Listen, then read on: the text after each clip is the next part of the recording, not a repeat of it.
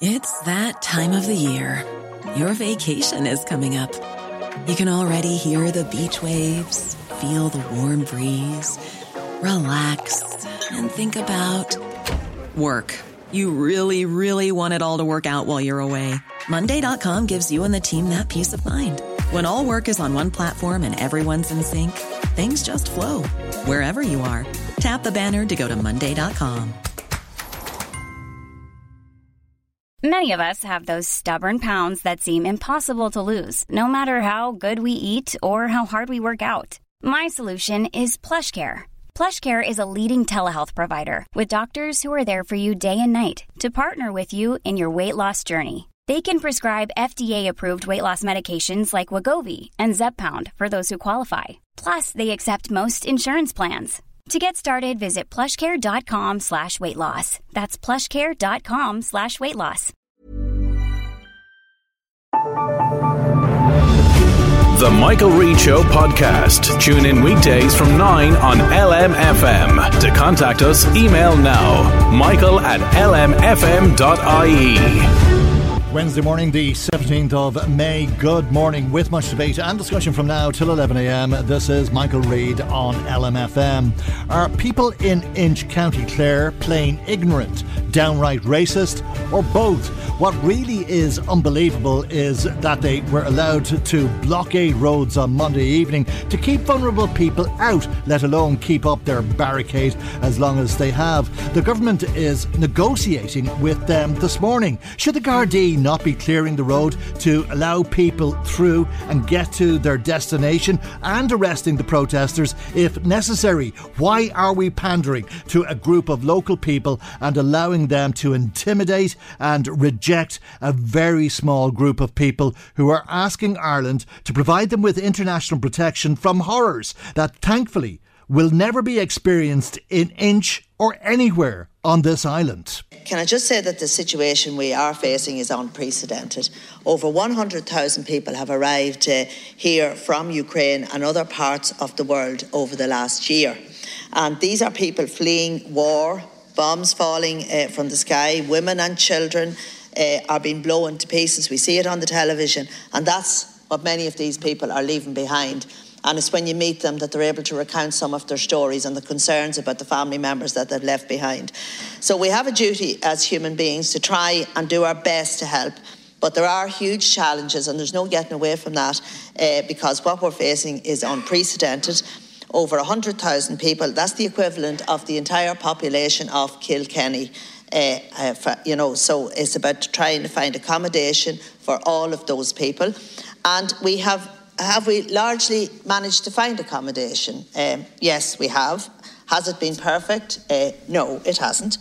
Have there been issues? Yes, of course, there have been issues. Indeed, there have. Uh, that's uh, Minister Heather Humphrey speaking in the Dáil yesterday. We started this week off with a message from the Roundtable on Migrations in Our Common Home. That message coincidentally followed uh, the attacks on immigrants sleeping in tents and indeed those tents being burnt out in Dublin over the weekend. Today, we have uh, this somewhat different situation taking place in County Clare. The message from the Roundtable on Migrations in Our Common Home was that the existing approach to international protection is not fit for purpose. I don't think there's any doubt of that this Wednesday morning. You may remember they were com- calling for a publicity campaign to highlight the positive aspects of migration and integration and to challenge racism, whether it's explicit or implicit, when confronted with it. Let's speak to Colette Bennett, economic and social analyst with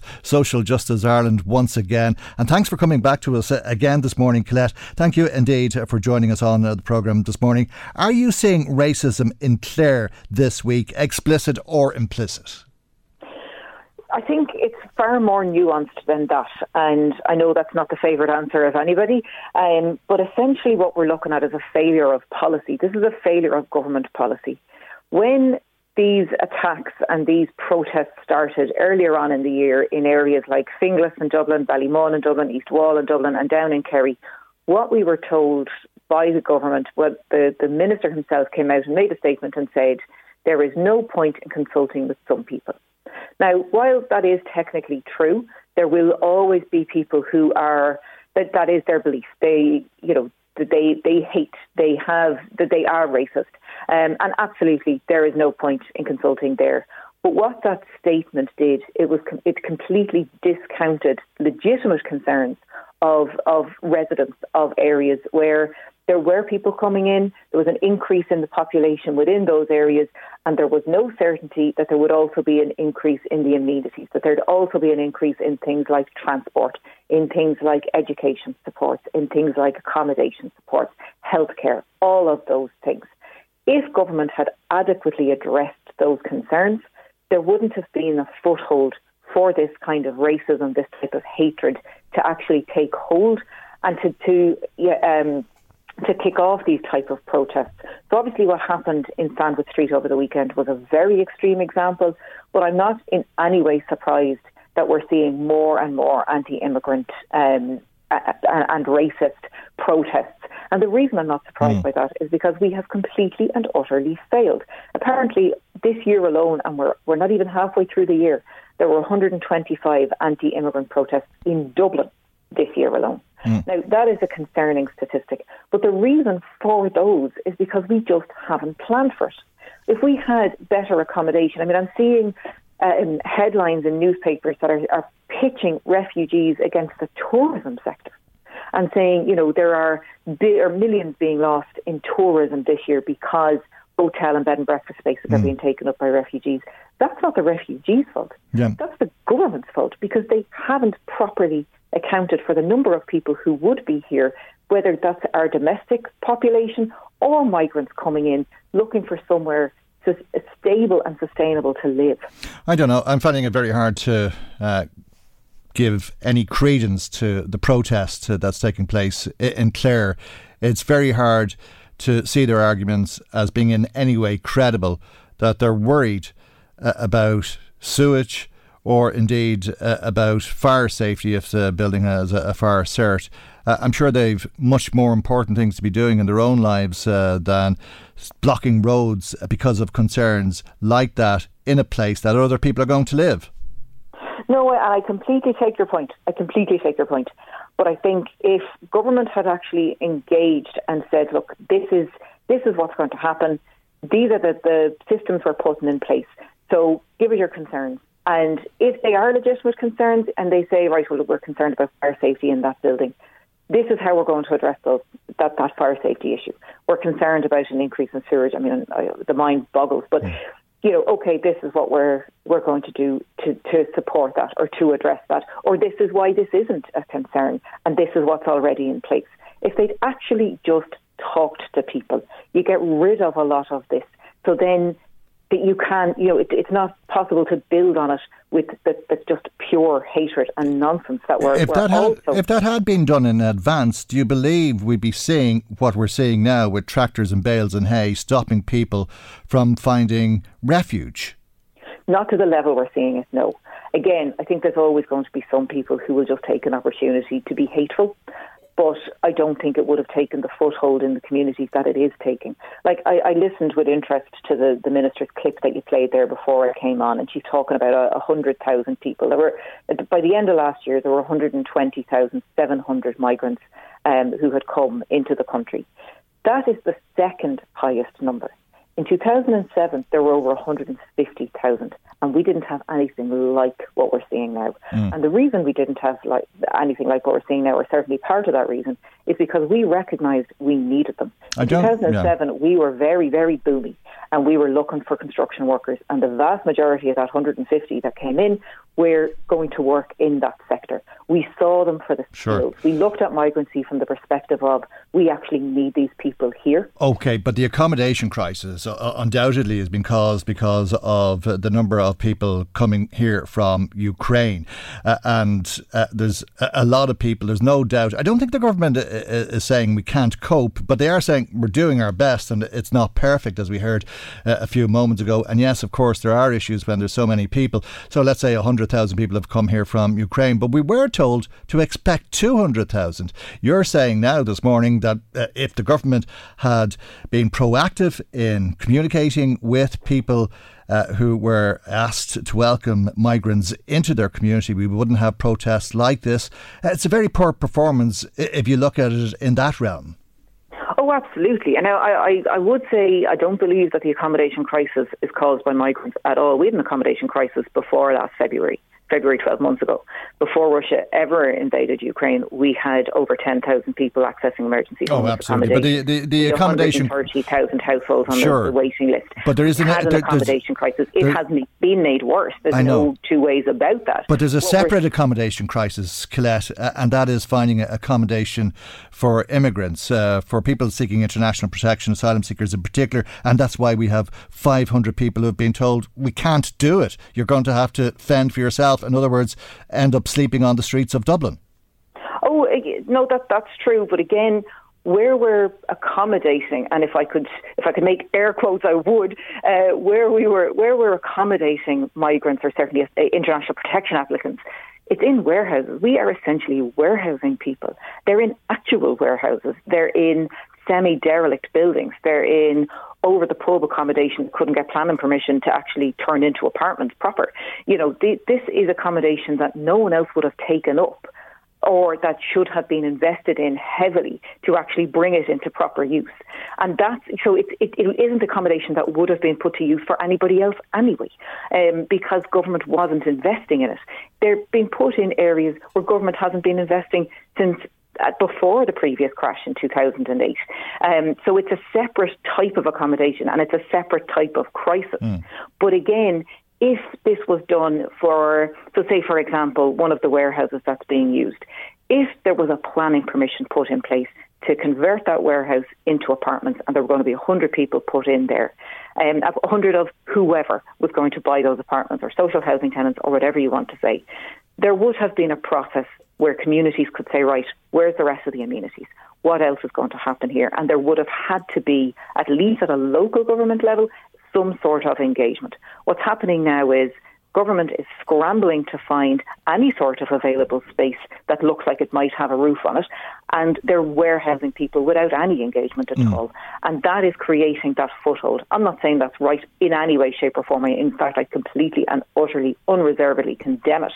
But what we're, but I understand how it's happening because we just haven't engaged with it mm. at all. I'm not sure how it's happening to the extent that it is happening in Clare at the moment this morning with government pandering to locals who are acting illegally, blocking roads, given that there was forewarning of all of this.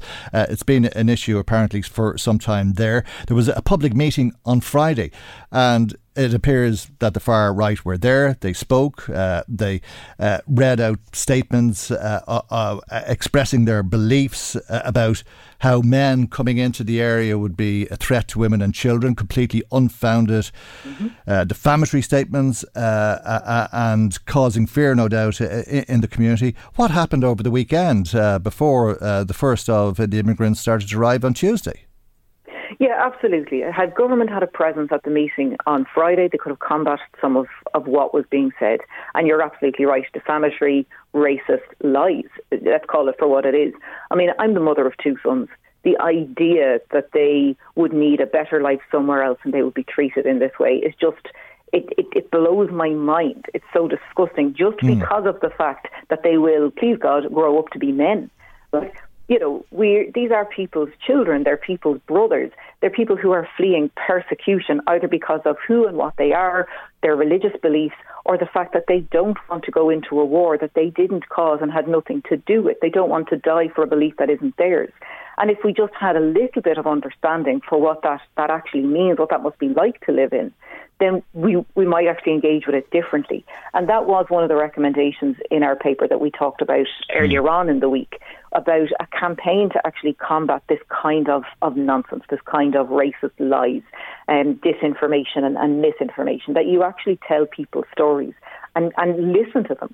And, you know, we've seen, we saw two very, very successful campaigns in the last number of years that showed just how progressive Ireland could really be And they were won on the basis of people's stories. They were won on the basis of people coming out and sharing their lived experiences. Mm. We need to see that for mm. immigrants as well, because what we're seeing is a complete dehumanization and a complete denial of people's human rights. And a breakdown of law and order. Uh, uh yeah. I mean, if that's okay with the government, uh, we've uh, local elections coming up next year and possibly some other elections uh, for that matter. Uh, would it be okay to barricade streets to keep out the government candidates from canvassing? I mean, this is it. We are going to have local and European elections next year, and we're going to have a general election, if not next year, the year after, for certain. And this is going to be a platform you know, government should be very much concerned about mm. what this means in terms of a political. But but if I if I blockade my street, foothold, we have a serious problem. If I blockade my street to keep out government party candidates from canvassing, will I be arrested? Oh, you can uh, you can almost guarantee it. Right. You can almost but, but, guarantee but, it. So I can't do that, but I can blockade my street uh, to stop. Uh, some uh, of the most vulnerable people I can think of finding sanctuary. Yeah, and that raises that raises significant concerns around what we are prioritising as policy. Okay. We'll leave it there for the moment, Colette. Thank you indeed for joining us. Thanks very morning. much, Michael. Thank you indeed. Colette Bennett, economic and social analyst with Social Justice Ireland. If you want to comment on that, uh, we'd like to hear from you already. A lot of calls coming in. We'll be coming to all of your comments through the programme. Our phone number is 041 983 2000. Text or WhatsApp 086 1800 658. Email michael at lmfm.ie. Michael, Reade on LMFM. Uh, it's hard not to have uh, spring in your step on a, a, beautiful morning like this. There's something uh, about the weather in May when it's summer like. It, it, really does make you feel good. Uh, undoubtedly, that was uh, the case on uh, the 17th of May. 49 years ago, because it, it was a, a beautiful May evening when at half past five a bomb exploded in Parnell Street. Two minutes later, a second bomb went off. Uh, and that was in Talbot Street. Uh, two minutes later, and another bomb went off in Nassau Street. About an hour and a half later, a fourth bomb went off in the heart of Monaghan town. Uh, and the combination of the bombs resulted in the worst atrocity on this island during all of the troubles. 33 people, including a pregnant woman, died, and 300 people or thereabouts were injured today. Uh, wreath laying ceremony will uh, occur uh, to remember the victims. Uh, that will take place in Talbot Street at noon today. Margaret Irwin, spokesperson for Justice for the Forgotten, joins us now. And a very good morning to you, Margaret, and thank you indeed for joining us on the programme. This is a, an annual event. Many people will be aware of that. Hard to believe, though. Uh, I, I'm sure you find it harder than most to believe. It's 49 years now since that terrible day.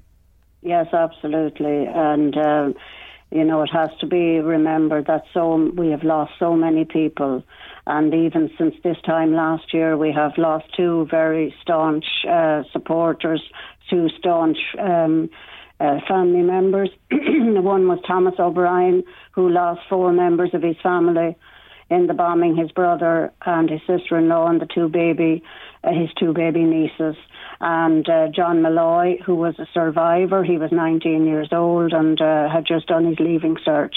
And, um, or sorry, he was doing, he was just going to do his leaving cert. And uh, they were lost uh, to us as well as so many others. Uh, in, they were lost last June, so two more gone since this time last year.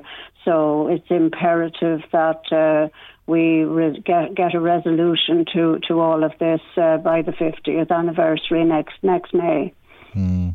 Do you think that's possible? Well, we hope so. Yes, mm. um, as you're aware. Um, Jon Boutcher, former Chief Constable of Bedfordshire in England, and his team are investigating um, the, the Dublin Monaghan bombings, Dundalk, Castleblaney, John Francis Green and uh, Seamus Ludlow.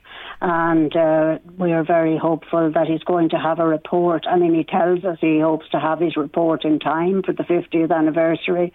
So, yes, we are very hopeful of that. Mm. Uh, and what about the legacy bill? Making yeah. It, mm. Yes, well, that's that is the fly in the ointment, Yeah. of course. Uh, but uh, we're hopeful that uh, he will escape that um, that um, end to all other um, investigations. Of course, the um, we're very concerned at this uh, legacy bill, which is making its way through Westminster at the moment. And the Conservatives are just steaming ahead despite almost unanimous opposition. And uh, Unionists and Nationals are united on this issue. All parties in Stormont oppose it. Uh, the Irish government um, opposes it, and the Labour Party in Britain, the US government, the United Nations, the European Council of Ministers, all of them are uh, very much opposed. But uh, to our surprise, we learned the other day that uh, they're actually hoping to have this um, become law before the uh, British Parliament summer recess. They've already appointed a chief commissioner, the former Chief Justice of Northern Ireland, Declan Morgan. They have advertised for um, an investigations commissioner, uh, even though um, the law hasn't even been passed yet. That yet. really took people by surprise, uh, Yes, I think. absolutely. Yes, indeed. Uh, if the we, law- we are just hopeful that um, that uh, the Operation Denton will be allowed to complete because it is so far advanced. Mm, that's what I was uh, just going to ask we you. Just hope that that will be allowed to to finish its work. And of course, ironically, uh, Declan Morgan is the one who. Um, uh, upheld the appeal, upheld the the um, uh, Barnard's case uh, when it, when the chief constable appealed it in uh, to the appeals court in Belfast. So uh, we're hopeful that this will will be allowed to, to complete its work. I was just going to uh, ask you about that because it's not clear yet, is it, if the law is enacted uh, that Jon Boutcher's investigation will come under that law? It's not clear. No, he has had some. Um, he has had some verbal commitments, but uh, nothing in writing, as far as I know. Okay, and Mm. and if his report is published, um, what weight will that hold? Uh, could it lead to prosecutions, or will they be ruled out because of uh, that legacy bill? Well, that's not clear at the moment. I don't know. Uh, I suppose um, prosecutions are not something that uh, is terribly important to most. Uh, I won't say all, but to most families. Uh, getting to the truth is what we have always campaigned for over almost 30 years now. And that has always been the priority of, of the families to, to get to the truth. Um, yes, a prosecution, I'm sure, would be welcomed, but um, or two, but uh, you know, it's not it's not the main focus. It has never been the main focus of our uh, of our families at all. It has always been to try to get to the to the truth of what happened to their loved ones, why it happened, why so many people were killed. Yeah. Yeah, it's changed and destroyed so many lives uh, with uh, so many questions left unanswered for so long. Uh, and uh, if uh, the report is published by the 50th anniversary, obviously it's a very long time ago, and some of those uh, who would have been involved uh, in uh, the killings will uh, have died or uh, will be Yes. very, very old Yeah. and so on. And, Mhm, yeah. but, but today is Yes, a, a but uh, of course, you know, it's uh, it's usually the ones who are convicted are usually just the the minor players anyway. You know. Today is uh, about remembering the victims, uh, Yes. and you'll be joined by An Tánaiste too. Absolutely, yes. An Tánaiste will be there, and the Lord Mayor of Dublin, Caroline Conroy, the Cathaoirleach of Monaghan County Council, Sean Conlon, and um, our uh, giving the oration today will be the journalist Vincent Browne. Okay, uh, uh, and it will be on Talbot Street. People, uh, if they're in the vicinity, can just walk Yes. up uh, and uh, show solidarity with you. Well, that would be wonderful. Uh, we're inviting everyone to come and support the families. Uh, 12 noon at the memorial in Talbot Street, yes. Okay, very good, Margaret. Thank you. Uh, uh, uh, hopefully, uh, this time next year we'll have a different conversation. But thank you indeed for joining us today. To remember the 33 people, including that pregnant woman, uh, in particular, uh, who fell uh, on the 17th of May 1974, 49 years ago. That's Margaret Irwin of Justice for the Forgotten. Michael, Reade on LMFM. Members of uh, the SIPTU trade union working in Tara Mines met on Monday to discuss uh, a number of important issues. Let's uh, speak once again to sector organiser for SIPTU, John Regan. A very good morning to you, John, uh, and thank you indeed uh, for joining us on the programme once again. People will remember you talking to us last week uh, and the concerns you have after speaking to management about the viability of of the company and a delay in a drilling license being granted to Tara Mines. Tell us uh, about your meeting and the concerns that your members had. Well, well look, at uh, the meeting is probably. Um, you know, not as important as what has happened since. But look at the meeting we had with the management uh, dealt with the issue around the prospecting license that they have applied for since December. Uh, and um, just the update position on that is it was granted yesterday. So uh, that's good news to um, see that they're back drilling in areas of the mine that uh, they couldn't drill in for the last six months, which obviously impacts on the company's finances and um, you know the work that uh, can't be done without a license. So mm. uh, productivity fell as well. So look at all of that is positive now. The other matter that we were dealing with with the company at that meeting on the 4th of May was the finances of the company and access to an energy EU fund that uh, basically the government uh, said that the mine didn't qualify for it. For um, environmental reasons, if I remember correctly, uh, the drilling license was impacting on uh, the finances uh, and viability uh, as well. Uh, but not uh, enough, I take it uh, from what you're saying. Uh, the fact that it's been granted isn't uh, enough to lift that cloud that was hanging over the viability. No, it's not. No, okay. It's not. And while it's welcomed, the reality is there is restrictions as well on the license that wasn't there before, and they have to meet certain criteria. Um, in order to maintain the, um, the, the, the drilling license. And also, normally the drilling license would be a six year license. The restriction on this one is that they have it for 18 months. So in 18 months, basically, they're going to have to go back around uh, to, uh, you know, reapply and renew their license, and that becomes open to the public as well to make submissions. Uh, and it's not a very good uh, business way of doing, uh, you know, granting and uh, holding up licenses. the reality is, come December 2024, Mm. Uh, the mine could equally be slowed down again in the areas, the same areas that this license is, is covering. So uh, we we have a, a, window of opportunity here, as we would see it, in representing the workers to make sure that that license is granted in December 2024, but also uh, that we talk to the minister around making improvements. There's some outrageous things going on uh, with the granting of licenses that uh, is totally unacceptable. Like six months mm. for this one to be granted, uh, and it's been sitting on desks for some time. Uh, is totally unacceptable uh, way of doing business. So we will be, and we still are, looking for that meeting with the minister, which will also cover the finances because this company certainly has financial difficulties. The price of zinc and the exchange of the US dollar are two major factors in this company making money.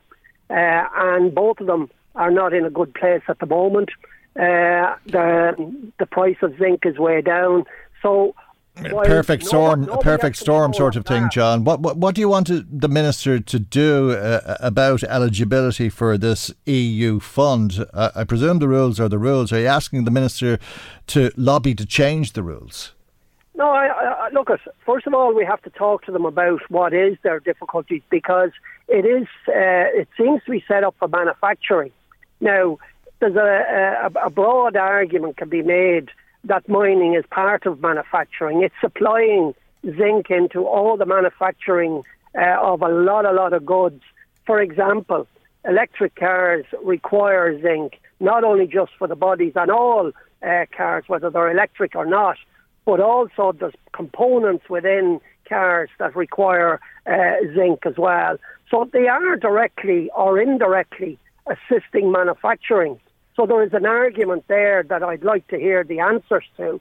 But also, the mine is um, part of uh, the just transition because they are controlling and meeting requirements around emissions and uh, how they do their, uh, you know, the environment and, and checks on the environment. Uh, so the Just Transition Fund is also uh, a fund that could be made available, uh, and I'd be, you know, gobsmacked if the if they don't qualify for that fund. Mm. So again, why wasn't that put forward six months ago when the company was looking for assistance?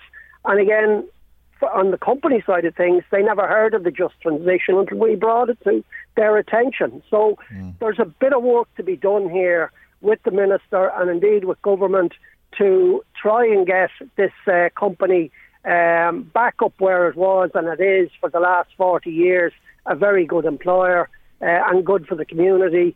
Uh, and we, we, we just need to lobby and uh, press hard for the next 18 months to make sure we are not caught with a, a bigger problem next. You, you, call, uh, you, you, know. you, called last week for the support of local politicians. Uh, has that been forthcoming?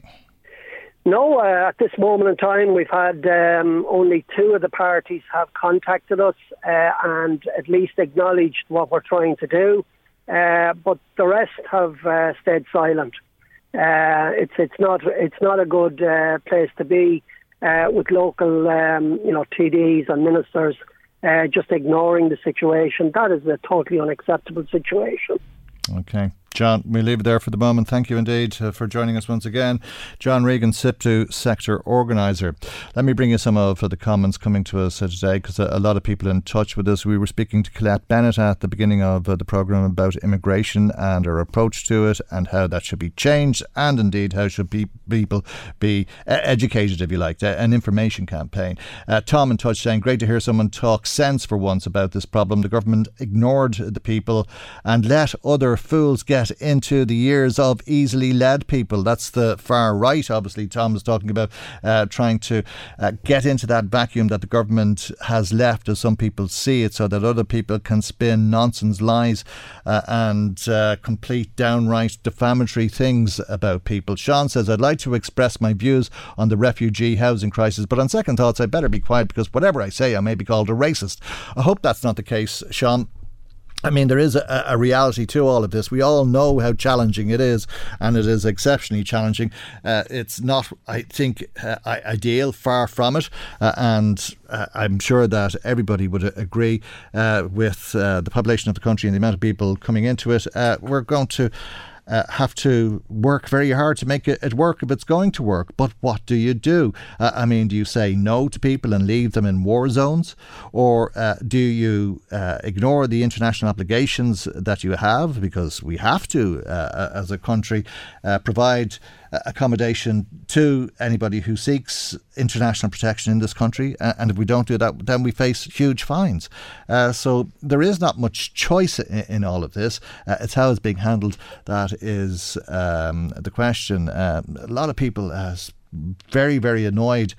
Um, about this, uh, um, saying com- comments coming, some of them that I, I just can't read.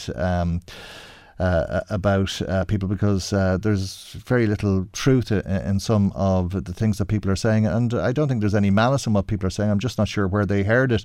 Uh, Claire says it's more woke virtue signalling, fake news by the uniformly liberal Irish media to portray the protests uh, on East Wall, Pearse Street, Pearse Street and Clare in a, a bad light.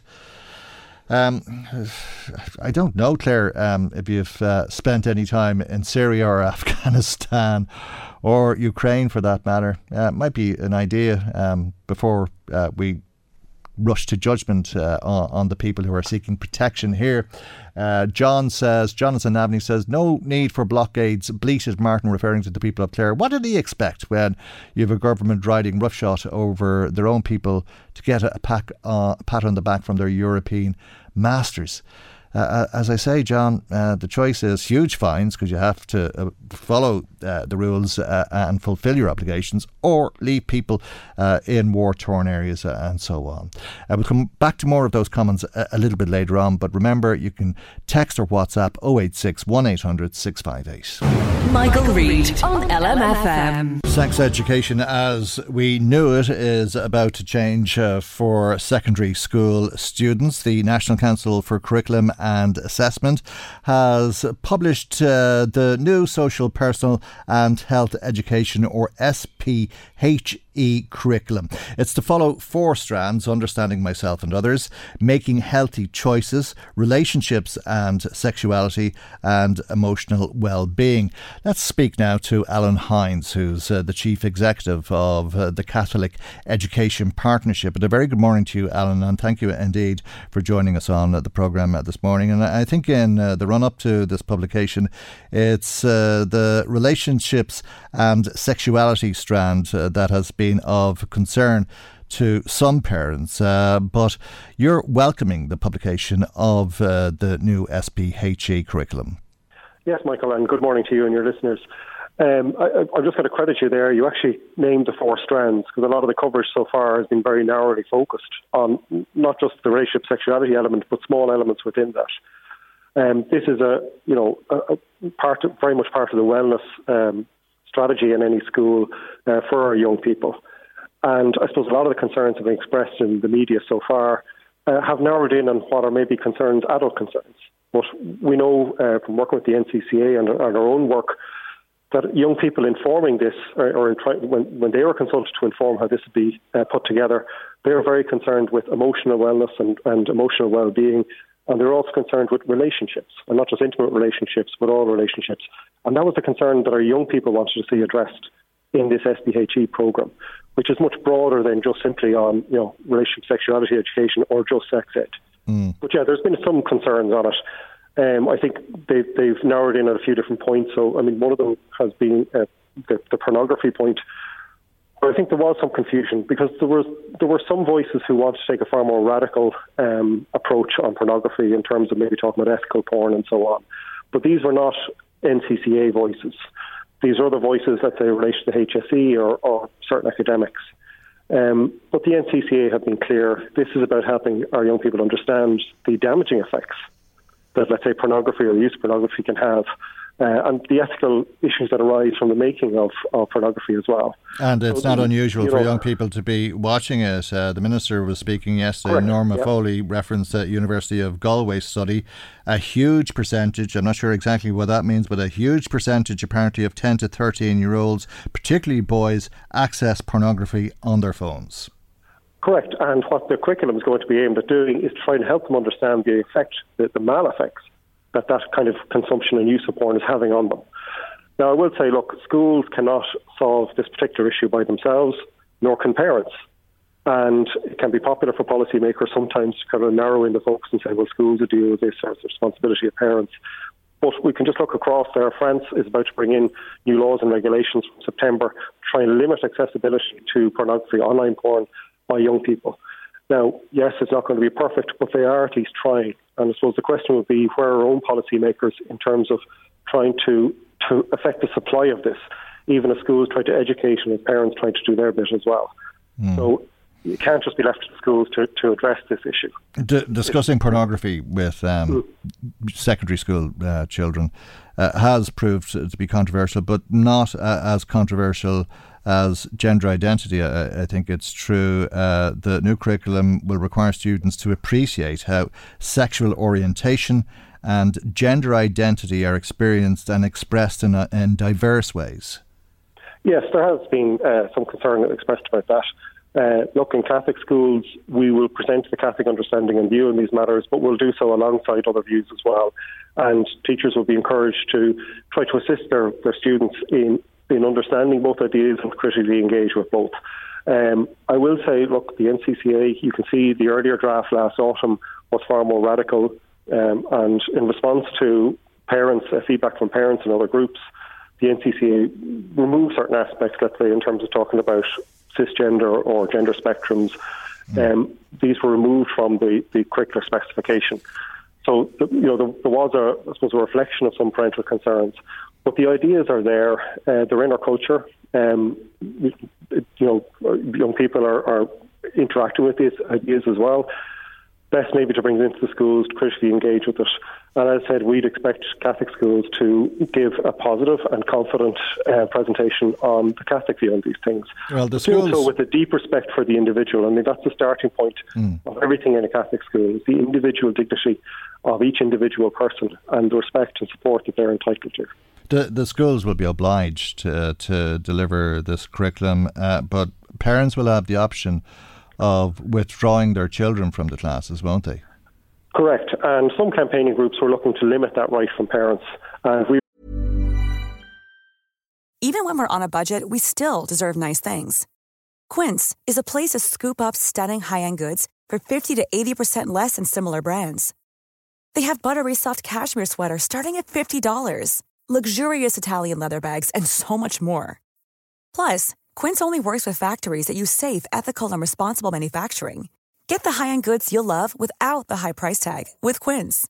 Go to quince.com/style for free shipping and 365-day returns.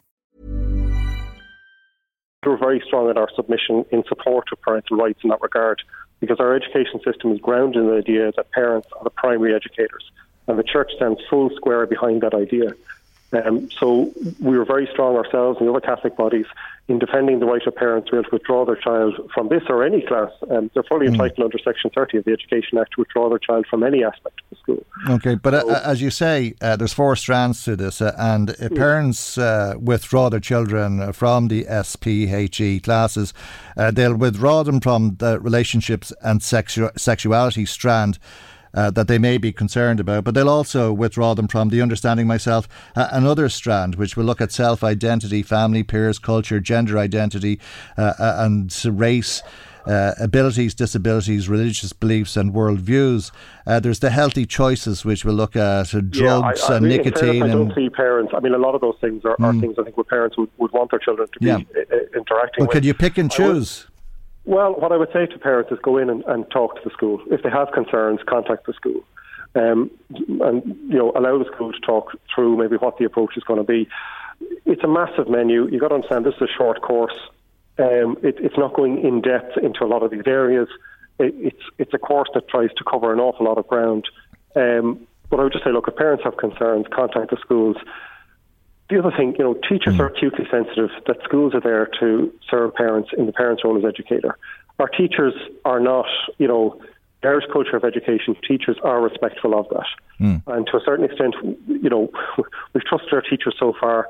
We just need to continue to trust their professionalism and everything else. You're, you're not guiding par- you're, you're, not guiding parents though in that respect. But uh, on the other hand, you're happy, satisfied uh, that uh, children with a, a Catholic faith attend these classes. Well, what we'd say is, as, you know, and again, we're very strong in our own submission, was the we want to defend the ability of Catholic schools to propose the Catholic view on these matters. So that's you know, so anybody attending Catholic school should expect that the children uh, will will have that Catholic proposition laid in front of them in dialogue and encounter with other points of view as well. And that should be a respectful dialogue and encounter. And I said we're, we're trying to get our young people and a bit of respect for them. They are you know teenagers becoming young adults we're, we're trying to help them to critically engage in an age appropriate way with these ideas. Okay. And that's what we, would we'd, we'd um, hope our schools would do, and that's what I'm confident our teachers will do. I will say one of the big problems with all this, which the NCCA themselves identified, is that teachers need more support in fulfilling this role.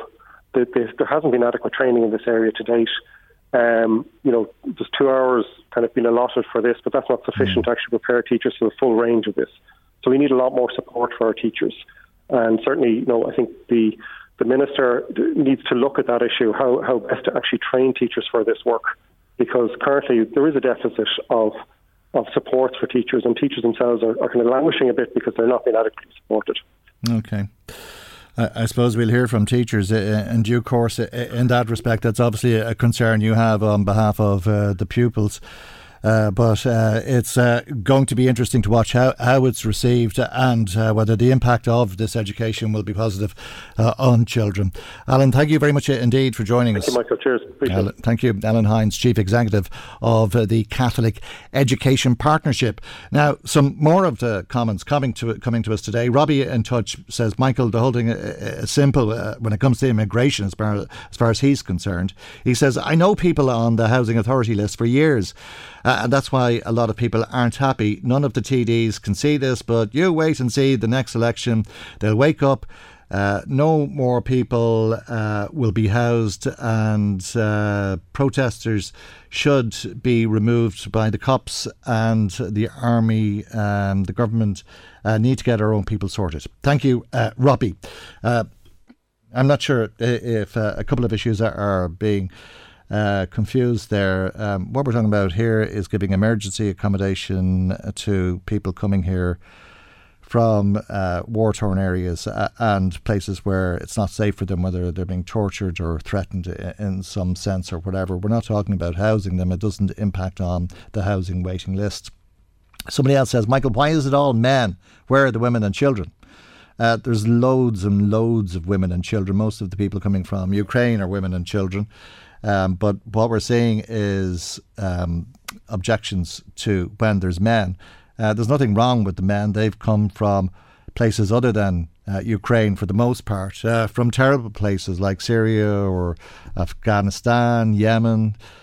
Um, just turn on the news someday uh, and see the uh, situations that people are living in, or uh, they may be uh, from the LGBTQ plus community and living in countries uh, where they could be killed because of their sexuality, things like that. Um, and that's uh, why uh, there are groups of men. Uh, they're being treated differently from the Ukrainians, um, and that's why you see men sleeping on the streets um, because they're not Ukrainians. That's why you see men uh, in Clare um, because they found somewhere for them.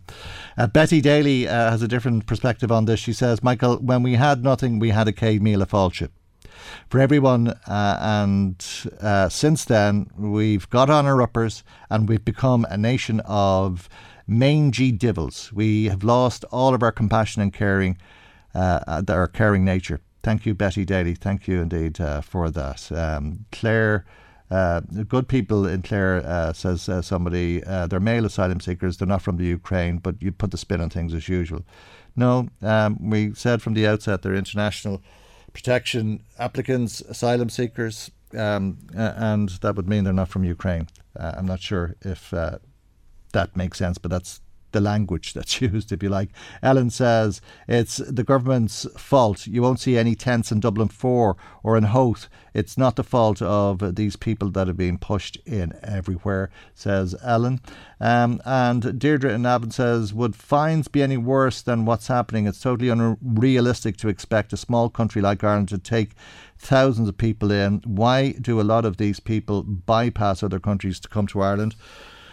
It's a myth, Deirdre. Um, these people are, are running for their lives. Um, I don't know. Uh, how would you feel if uh, we landed you in the middle of Ukraine in one of those places that you see being blown to kingdom come every single day on your television? All right, Deirdre, we leave it there. Thank you uh, to everybody who's been in touch. If you want to make comment, 041983 2000, that's the telephone number. If you want to ring, text, or WhatsApp, 086 Email michael at lmfm.ie. Michael, Reade on LMFM. Minister, I want to raise the alarming issue of Louth um, local authorities being forced to close applications for housing um, adaptation grants, housing for the elderly, and mobility aid grants due to lack of government funding. There's currently 600 people on the waiting list. Um, shamefully, and many have been waiting years. But there'll be more vulnerable, vulnerable people over the forthcoming months. The door will have been effectively closed in their faces. Um, it doesn't make, I'm sure you'll agree, it doesn't make financial sense in the long term that. Um, It'll cost the state more where people will be forced into respite, etc. Now, just before anything said about funding, just to let you know that Louth local authorities have actually drawn down all and any funding available. They're now forced to the situation that they've closed applications for the most vulnerable in society, people who want to live at home but need their homes adapted. Will the government, given the circumstances, 600 on the, the waiting list, applications now been closed, the most vulnerable people, will the government consider giving uh, additional Thank and adequate funding to source to open, reopen you. and to deal with the 600 please. vulnerable Mr. people O'Donnell. waiting for home Mr. O'Donnell. adaptations? Now, that's local Sinn Féin TD Imelda Munster speaking in uh, the Dáil yesterday. Deputy Munster is on the line. Good morning to you and thank you indeed uh, for joining us on the programme. Where are we? The 17th of May, and all the money for the year has been spent. Uh, what are these adaptation grants? What are the 600 people on the waiting list waiting for? Well, they'll be waiting for, uh, um, a combination, whether it's housing adaptation grants, and that's to carry out works to make a home more suitable for accommodation, say for a person with a disability. And the mobility aid grants would be to, to help people or to help carry out works for persons with mobility. So, say for example, I mean, a lot of people that apply for these grants would be people that, um, you know, are have serious arthritis, can't get up the stairs, can no longer get into a bath, people that are in crippling pain with arthritis, people with heart conditions, people with COPD, people confined to wheelchairs. Um, all of the most vulnerable people that want to stay at home and People- want to live independently. Pe- people who may have had a, a- stroke uh, and Absolutely, yeah, could, could yeah. very easily live independently with a stair lift, let's say. Yes, or, or- that's exactly. A uh, stair lift, a wet room downstairs, you know, or an, some people need an extension with a downstairs bedroom and um, a, a wet room as well.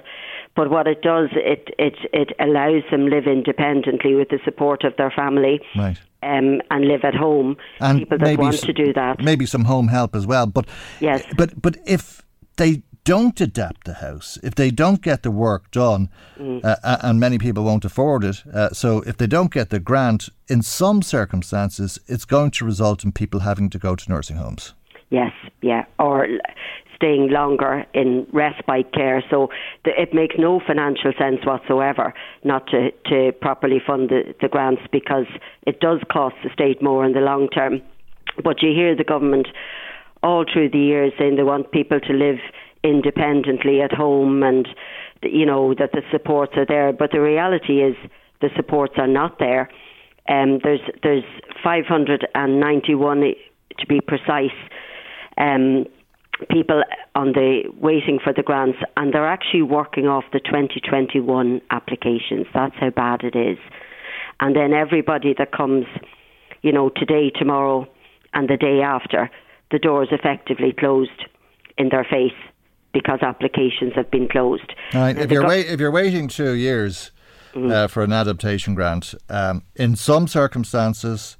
Uh, that's going to result in people having to go to a nursing home, Yeah, Uh, and in some circumstances, it's going to result in people passing away before the grant is processed. Yeah, yeah. I mean, you've people. I've many a time had people in my constituency um, clinic, and you can see the the pain etched in their faces. They're saying that you know a, a son or daughter has to walk behind them going up the stairs, and they're clinging to the banister, and they have to stop halfway to catch their breath, or you've people trying that just can't get into a bath anymore, that literally cannot get into the bath, and they're waiting. And you had some people that maybe the, the their daughter or you know hmm. A relative has to take them over to their house to shower. That's how bad it is, you know. Mm.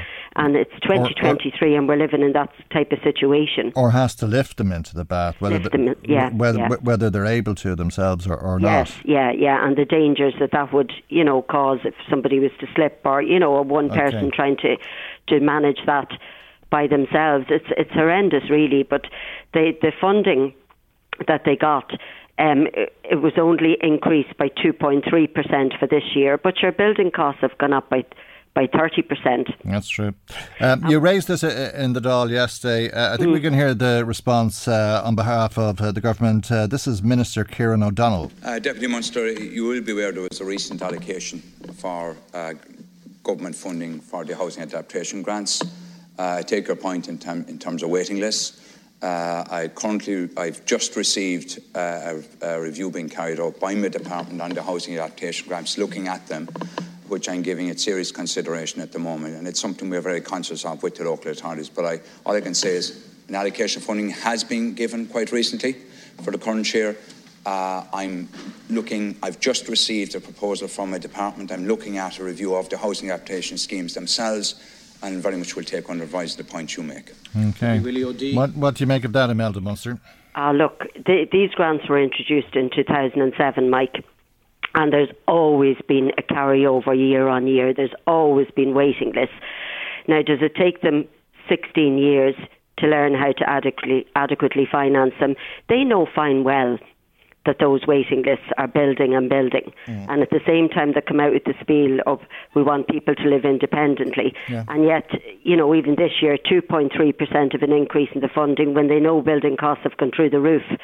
So up until now, they haven't been taking it serious. And I hope, you know, at this stage that that review takes on board the reality of the situation and that people are languishing on waiting lists. And there's Someone no grants available for seven months of the year. That's the situation this year. Is that unusual? Well, what the council had said, no, I mean this happened before in Louth local authority. They had suspended in, suspended it in 2009 and 2010. You know, so it's as I said, it's it's happening all the time that the the, the volume. Now, what Louth County Council had said was that um, they were suspending applications for the scheme due to vast over oversubscription. But sure, that sends a clear message that more people need their homes adapted. You know, and they said this sub- subscription that they, you know, the amount of people exceeds the budget. Mm. And their capacity.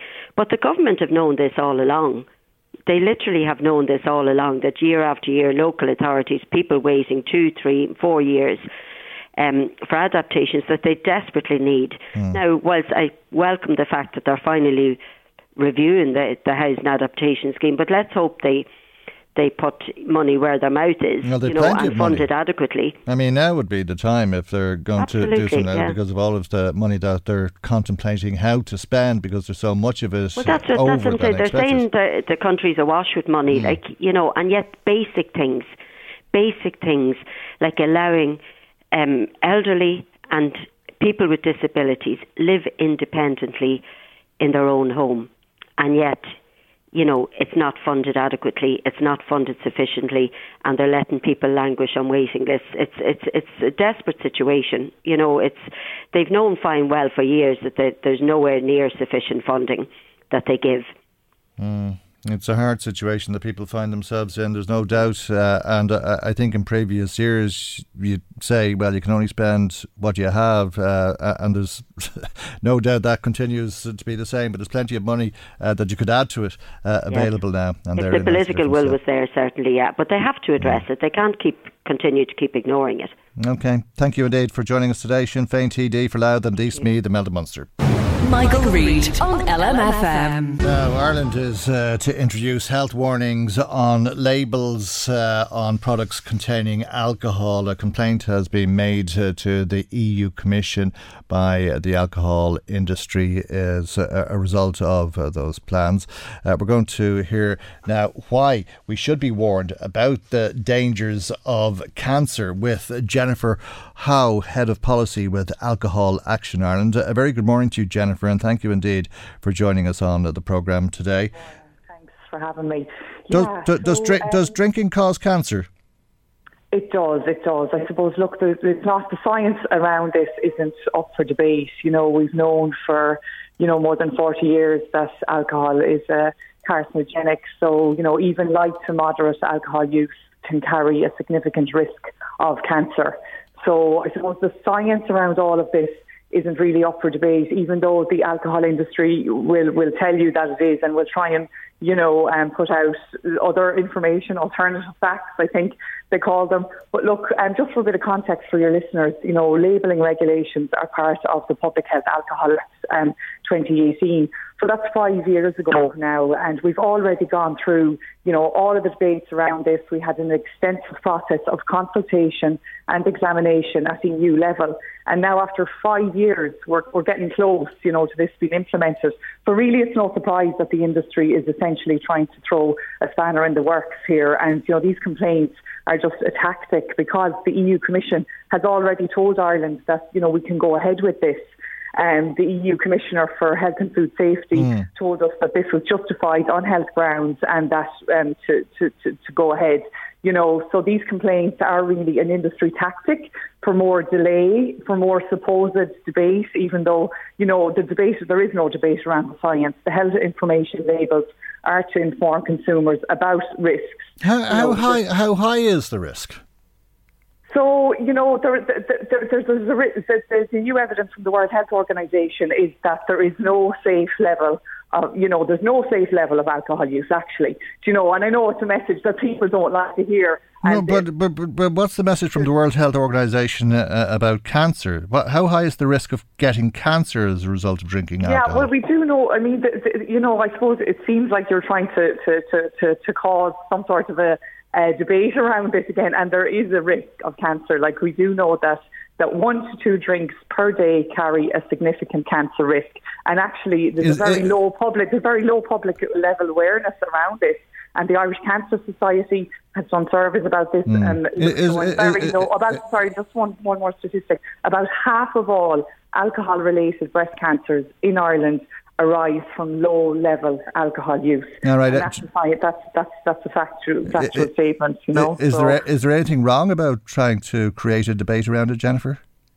Well, there's nothing wrong about. But okay, we right. Well, let's let, let me let, let no, me no, no, no let me continue to ask my questions. Is the risk any higher than walking down the street uh, uh, and inhaling the fumes uh, from motor cars or industry? But sure, look, that's a completely uh, sorry. To, I mean, we know that alcohol is a carcinogenic product. It causes cancer. But I know most people drink. I know most people drink and people live till a hundred. Uh, the, the the the complaint that the Italian uh, uh, arm of uh, the drinks industry, uh, which seems to be spearheading this, is that these labels would be disproportionate and an unjustified barrier yeah, to trade. Sure but sure, of course, the producers would say that because they're the ones that are going to have to put the label on it, and they're the ones that sell alcohol, and they don't want the alcohol industry doesn't want anything that will eat into their profits come about. Look, this is about informed consent. But it's People a, it's go out and buy alcohol; they can drink it. This is just about trying to bring a little bit of balance into okay. a system that's completely imbalanced. Okay, can, can we can we just can we discuss it, Jennifer? I mean, can I put the odd point? Can, can, can, can, I put the odd point to you? Because uh, I mean, when they say it's disproportionate, uh, they're comparing it to the labels on cigarettes, for example. Uh, uh is the risk? Uh, from drinking alcohol as great as that if you smoke uh, in terms of getting cancer? Well, there are actually studies that show that compare the level of risk with alcohol, and I think it's and, and cigarettes. Actually, a study there was a study carried out around it, and I don't have it in front of me now, but I think it was a bottle of wine was equivalent to five cigarettes or something like that. They they did an equivalent. So there have been studies done to show exactly. And I suppose you know if you've seen the labels, like the industry is putting this stuff out that it's like the cigarette. It's not at all like the cigarette labels. Like if you've seen these r- labels, you'll realise they're a very modest measure. It's small wording on the bottle, uh, on the back of the bottle. You know, you turn it around, it's down there, very small. And again, this is all watered down mm. by an industry with you know commercial interests and predatory marketing practices. This is just to warn people drinking alcohol in pregnancy can lead to FASD.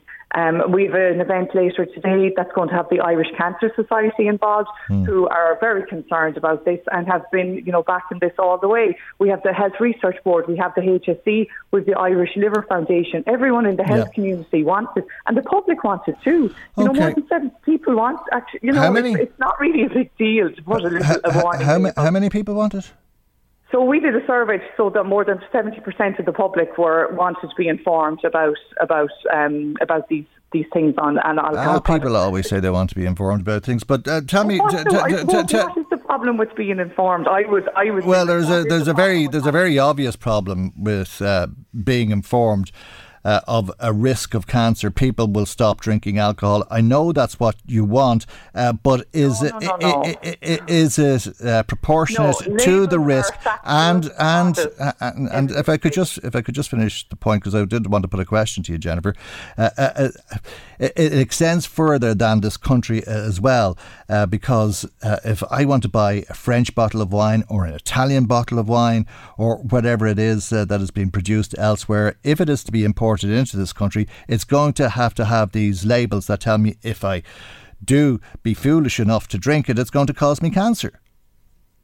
Well, I suppose you can choose to ignore that. I mean, like it's like you say with the cigarettes. But, but, but what about the manufacturers? What about the producers? Why do they have to uh, comply with Irish law? This is the free trade argument of being a member of the European Union. If uh, they're exporting uh, their product to Ireland, they're going to have to produce labels that they don't need anywhere else. Well, I suppose the other side of that argument is it's funny that people all often complain about Ireland not have been allowed to do things because of EU regulation. Here's a case where we've actually been given permission to have control over our own laws and something that we see is really important for public health in Ireland. And it's been now thrown back and saying, oh, we're going against EU regulations. We went through a, an extensive process in the EU and we were given this permission. And, you know, this is a positive thing, as I say, for for people just to have that that information there because like I suppose most people I think want to be fully informed about what they're putting into their bodies like you know? So this isn't anti business it's just pro health people can still buy the products you can drink them just be more informed. And it's like you know the cigarettes you say you, you, people still smoke people still buy cigarettes they but they know they know now like you know we're where alcohol mm. we're, we're, they're addicted though you know they're addicted they're addicted and therein uh, lies the dilemma for people uh, and uh, perhaps uh, they will give up smoking because they are highly carcinogenic.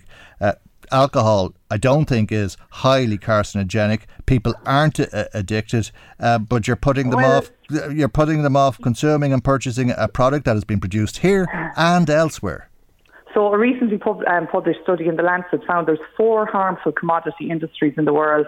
That's tobacco, ultra-processed food, fossil fuel and alcohol. And they are all together responsible for a third of deaths globally annually. So, you know, it's really up to public health and government to protect people's health from harmful mm. industries and their tactics. And I suppose all the points that you're putting to be are industry arguments, and it's a kind of a rerun of an old argument from an industry that's doing everything it yeah. can and in its power. But what, what, what does that study in The Lancet mean? Does it mean that a third of the people who die today across the world will have died from cancer because they drank alcohol? No, not no, no, no, not specifically. But that's cancer. the point. But that's the point. Globally. No, no, no. A third of all deaths globally yeah, they may. are come from harmful commodity industries. Yes. The mm. four that I named. Mm. So and we do have the figures for how you know the global. No, I know, but we're talking about per day die die of of, of uh, sorry alcohol. I know, but we're, we're we're talking about whether it's proportionate to put labels on alcohol saying this will cause you cancer. But I suppose you know if, if, if something does cause cancer, why not know? I suppose it's about right the right. You know this is a, this is a basic human right, the right to know, the right to know what you're putting into your body. And I, I suppose it'd be interesting to see what your what your listeners think. I suppose this is a consumer rights issue as much as a, a health issue and a right to know. And it's kind of putting the genie back in the bottle. Like the, the most shocking part of this is that people don't know that you know because we've been marketed to so heavily by the alcohol industry all of our lives from the cradle to the grave. It's constant bombardment that everything's fine. There's no problem with alcohol. It's all great. Go, you know, but there is another side, and that's all. You know, there's just a bit of balance required. You know, we all enjoy a drink, but it's it's to know it's to know what what can happen and what the risks are, and that's all these labels are a very modest measure to help people to be informed to make decisions about their own health and well-being. Okay. Thank you, Jennifer. We will be interested Thanks, to hear from our listeners as always. Thank you very okay, much indeed. Great stuff. Thank you. That's Bye. Jennifer Ho, Head of Policy with Alcohol Action Ireland. And you are welcome to let us know 041 2000. Text or WhatsApp 086 1800 658. Email michael at lmfm.ie. Helen says, We're getting to the stage that only one thing uh, the, the only thing we'll be able to eat or drink without the risk of cancer will be water and grass. Thanks, Alan. I'm not sure if anybody disagrees. Michael, Reade on LMFM. Yeah, thanks, Tom, as always, for your text. He says, Michael, here's a, a thing. If you started to manufacture a product that you know causes cancer that people get addicted to, the only reason you'd keep making it is for money and greed. Am I wrong? I don't think so, Tom. Uh, another caller texting saying, My mother is 90 and enjoys her drink. My sister in law doesn't drink uh, and she uh, got breast cancer. Thank you indeed uh, for sharing that with us. Now, uh, there's been a, a, lot of concern, as you know, about the attacks on asylum seekers in Dublin over the weekend and indeed about the protests that are taking place in Clare again today. It is over a year since the brutal Russian invasion of Ukraine. That's over a year in which government could and should have pulled together a more coherent, coordinated and joined up response to this crisis. You speak of a cross-governmental approach, but there's no sense of leadership from the Taoiseach on this. Instead, we heard him deflect, seeking to deflect blame, it appears, onto policing, onto the Gardaí, when this is a, an issue about cross-departmental support for the Department of Integration in supplying housing. I've been pushing for the use of, of, of sites in my own constituency, Jury's Hotel in Ballsbridge, Baggot Street Hospital, empty office building that could be scaled up to provide accommodation. You speak of the Department of Defence. What about the use of empty barracks? What about the use of empty housing on Department of Defence sites? And your government said in January that there would be 700 modular homes in place for refugee accommodation by Easter. And again, we just haven't seen it. So, where, Minister, is the sense of urgency? Where is the massive level of state intervention that we saw put to such good effect during COVID? Where is that sense of coordination and of support? And where is that leadership? crucially from the Taoiseach's department. That's the leader of uh, the Labour Party, Ivana Bacik. You know, we're doing everything we can.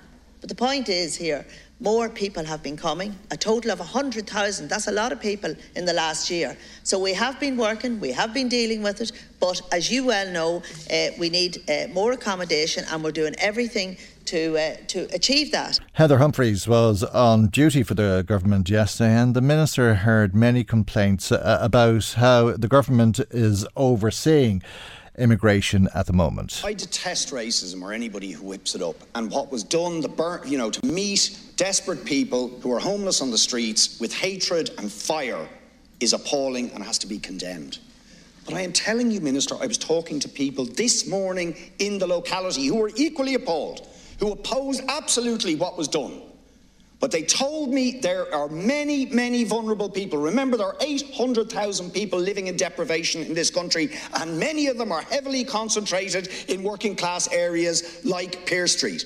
This person told me that the local population has been more than halved over the last 20 years uh, because they cannot afford places to live in the area, while gleaming new blocks uh, spring up around them uh, where employees of Twitter or whatever well paid people who can afford them, they can't afford to live in their own area.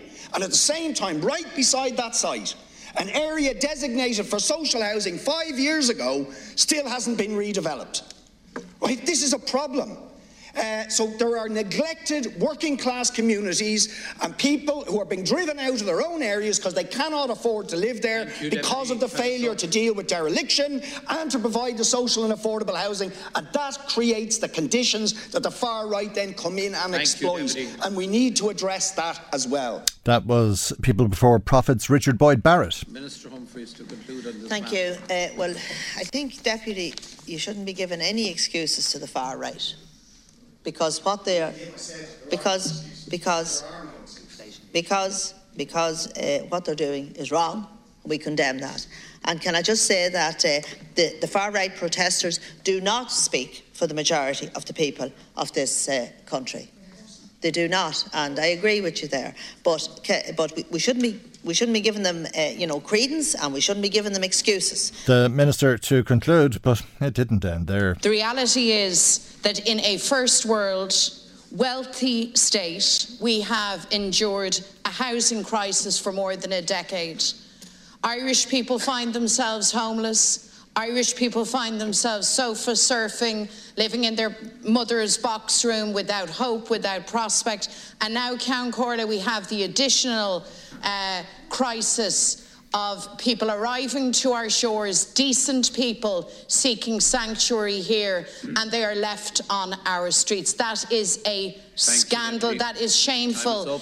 And responsibility for it lies with those in government. So I want to ask Ceann Comhairle that Ministers O'Brien and O'Gorman present themselves to the House, set out their plan now to get every person off the streets to finally resolve this outrage and take questions on those matters. Sinn Féin President Mary Lou McDonald there. In April of this year that the High Court found that the state was in violation of Article 1 of the Charter of Fundamental Rights of the EU when it comes to its treatments of migrants in this country. Article 1 has 10 words. It simply says human dignity is inviolable, it must be respected, and it must be protected. In the months that's passed and this weekend, we saw tents continue to mount up outside the International Protection Office on Mount Street to the point where it then became an attack of absolute unimaginable magnitude by, um, that should be condemned by all parties.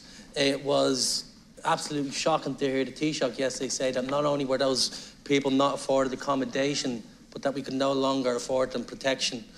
Uh, Ceann Comhairle, I believe that we need a full debate on this issue. All right, that's the Social Democrat TD, Gary Gannon. This debate hasn't started yet, but a lot of TDs had to say something about the current situation in the Dáil yesterday. A violent attack on an encampment of asylum seekers. Tents and belongings burnt out. Many believe that it is only a matter of time before Ireland's far right claim their first killing. This government made asylum seekers an easy target. You made them an easy target by forcing them to sleep on the streets.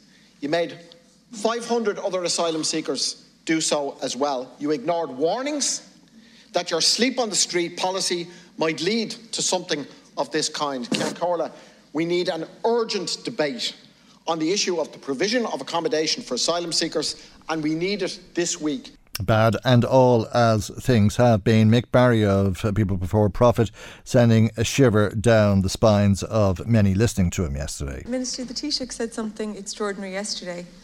He said that he didn't believe there were enough Gardaí on the street in Dublin to protect asylum seekers living in tents. This was an astonishing statement for a number of reasons. Firstly, it was incredibly cynical. It's not the job or duty of Gardaí to ensure that people who come to this country seeking safety and support have a secure place to stay. It's your responsibility as government to do that. And you're failing in that legal and moral duty. Secondly, the Taoiseach's comments were also incredibly worrying because they seem to imply that we should now get used to seeing hundreds of asylum seekers sleeping rough on our streets. Was the Taoiseach telling us that this is the new norm? Is this what your government is now willing to accept? Minister, the government cannot and should not outsource its responsibility to protect asylum seekers to overworked and under resourced Gardaí. Thank you, Deputy. After more than a year of this crisis, when is the government going to live up to its own responsibilities and stop deflecting blame for this catastrophic failure? That's the leader of uh, the Social Democrats, Holly Cairns. Uh, as I said earlier, Minister Hem- Heather Humphreys was on duty for government yesterday. Well, first of all, can I just say that this government takes full responsibility, and uh, I don't agree with your assertions there. Uh, the the Taoiseach and uh, yeah, the Taoiseach, you know, the Taoiseach Minister Harris and I, we all want more guards uh, on the on the street. We want more guards on the beat in communities, and that's why we are recruiting more Gardaí. Over 300 rec- recruits are in Templemore as we speak. We have new classes in every 11 weeks. And uh, I know that Minister Harris has spoken to the Commissioner, and the Commissioner has assured him that he has uh, adequate resources uh, to police such protests. And the Commissioner says he has the operational integrity, integrity to police the process. So, can I just give you a few stats on Garda strength? Up, tw- up from 12,800 in 2015 to just over 14,000 now. You said they're under. You said the guards are under resourced. Yeah. Uh, we, we can't get into conversation. No, look, at, I'm, I'm giving you some stats here. The number of Garda that are being recru- the number of people that have been recruited into the Garda Síochána are, recru- are increasing all the time. We are committed Thank to you, more Minister. Gardaí on the beat, on the Thank street. Minister. Right, that's Minister Heather Humphreys reassuring all of us we have uh, enough guards. On the subject of the guards, here's a separate issue that was raised yesterday. I feel desperately we need, as a legislator, to have a debate about GSOC.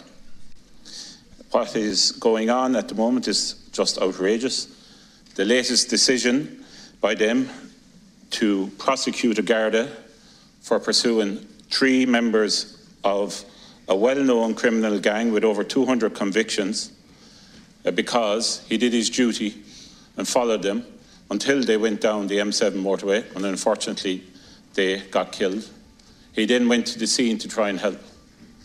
Now, the people of this country are outraged at this. Over the last number of days, 32,000 has been raised on a GoFundMe page for this Garda, mostly by his colleagues. I know this Garda. I know. I am being very careful. I am being very careful. I know this Garda to be a diligent worker and as diligent as they come. But, Minister, as I stand here, and I can verify this as of now, he still does not know what he is being charged with. And we all know how the media had it before his family did. So, Minister, we need as a legislator to look at GSOC. Labour's Alan Kelly. That's our programme for today. Maggie McGuire research. Chris Murray was in the control tower. I'm Michael. God willing, we'll see you for our next programme tomorrow morning at 9am right here on LMFM. Good morning. Bye bye. The Michael Reade Show podcast. Tune in weekdays from 9 on LMFM. To contact us, email now michael at lmfm.ie. Even when we're on a budget, we still deserve nice things. Quince is a place to scoop up stunning high end goods for 50 to 80% less than similar brands. They have buttery soft cashmere sweaters starting at $50, luxurious Italian leather bags, and so much more. Plus, Quince only works with factories that use safe, ethical, and responsible manufacturing. Get the high-end goods you'll love without the high price tag with Quince. Go to quince.com/style for free shipping and 365-day returns.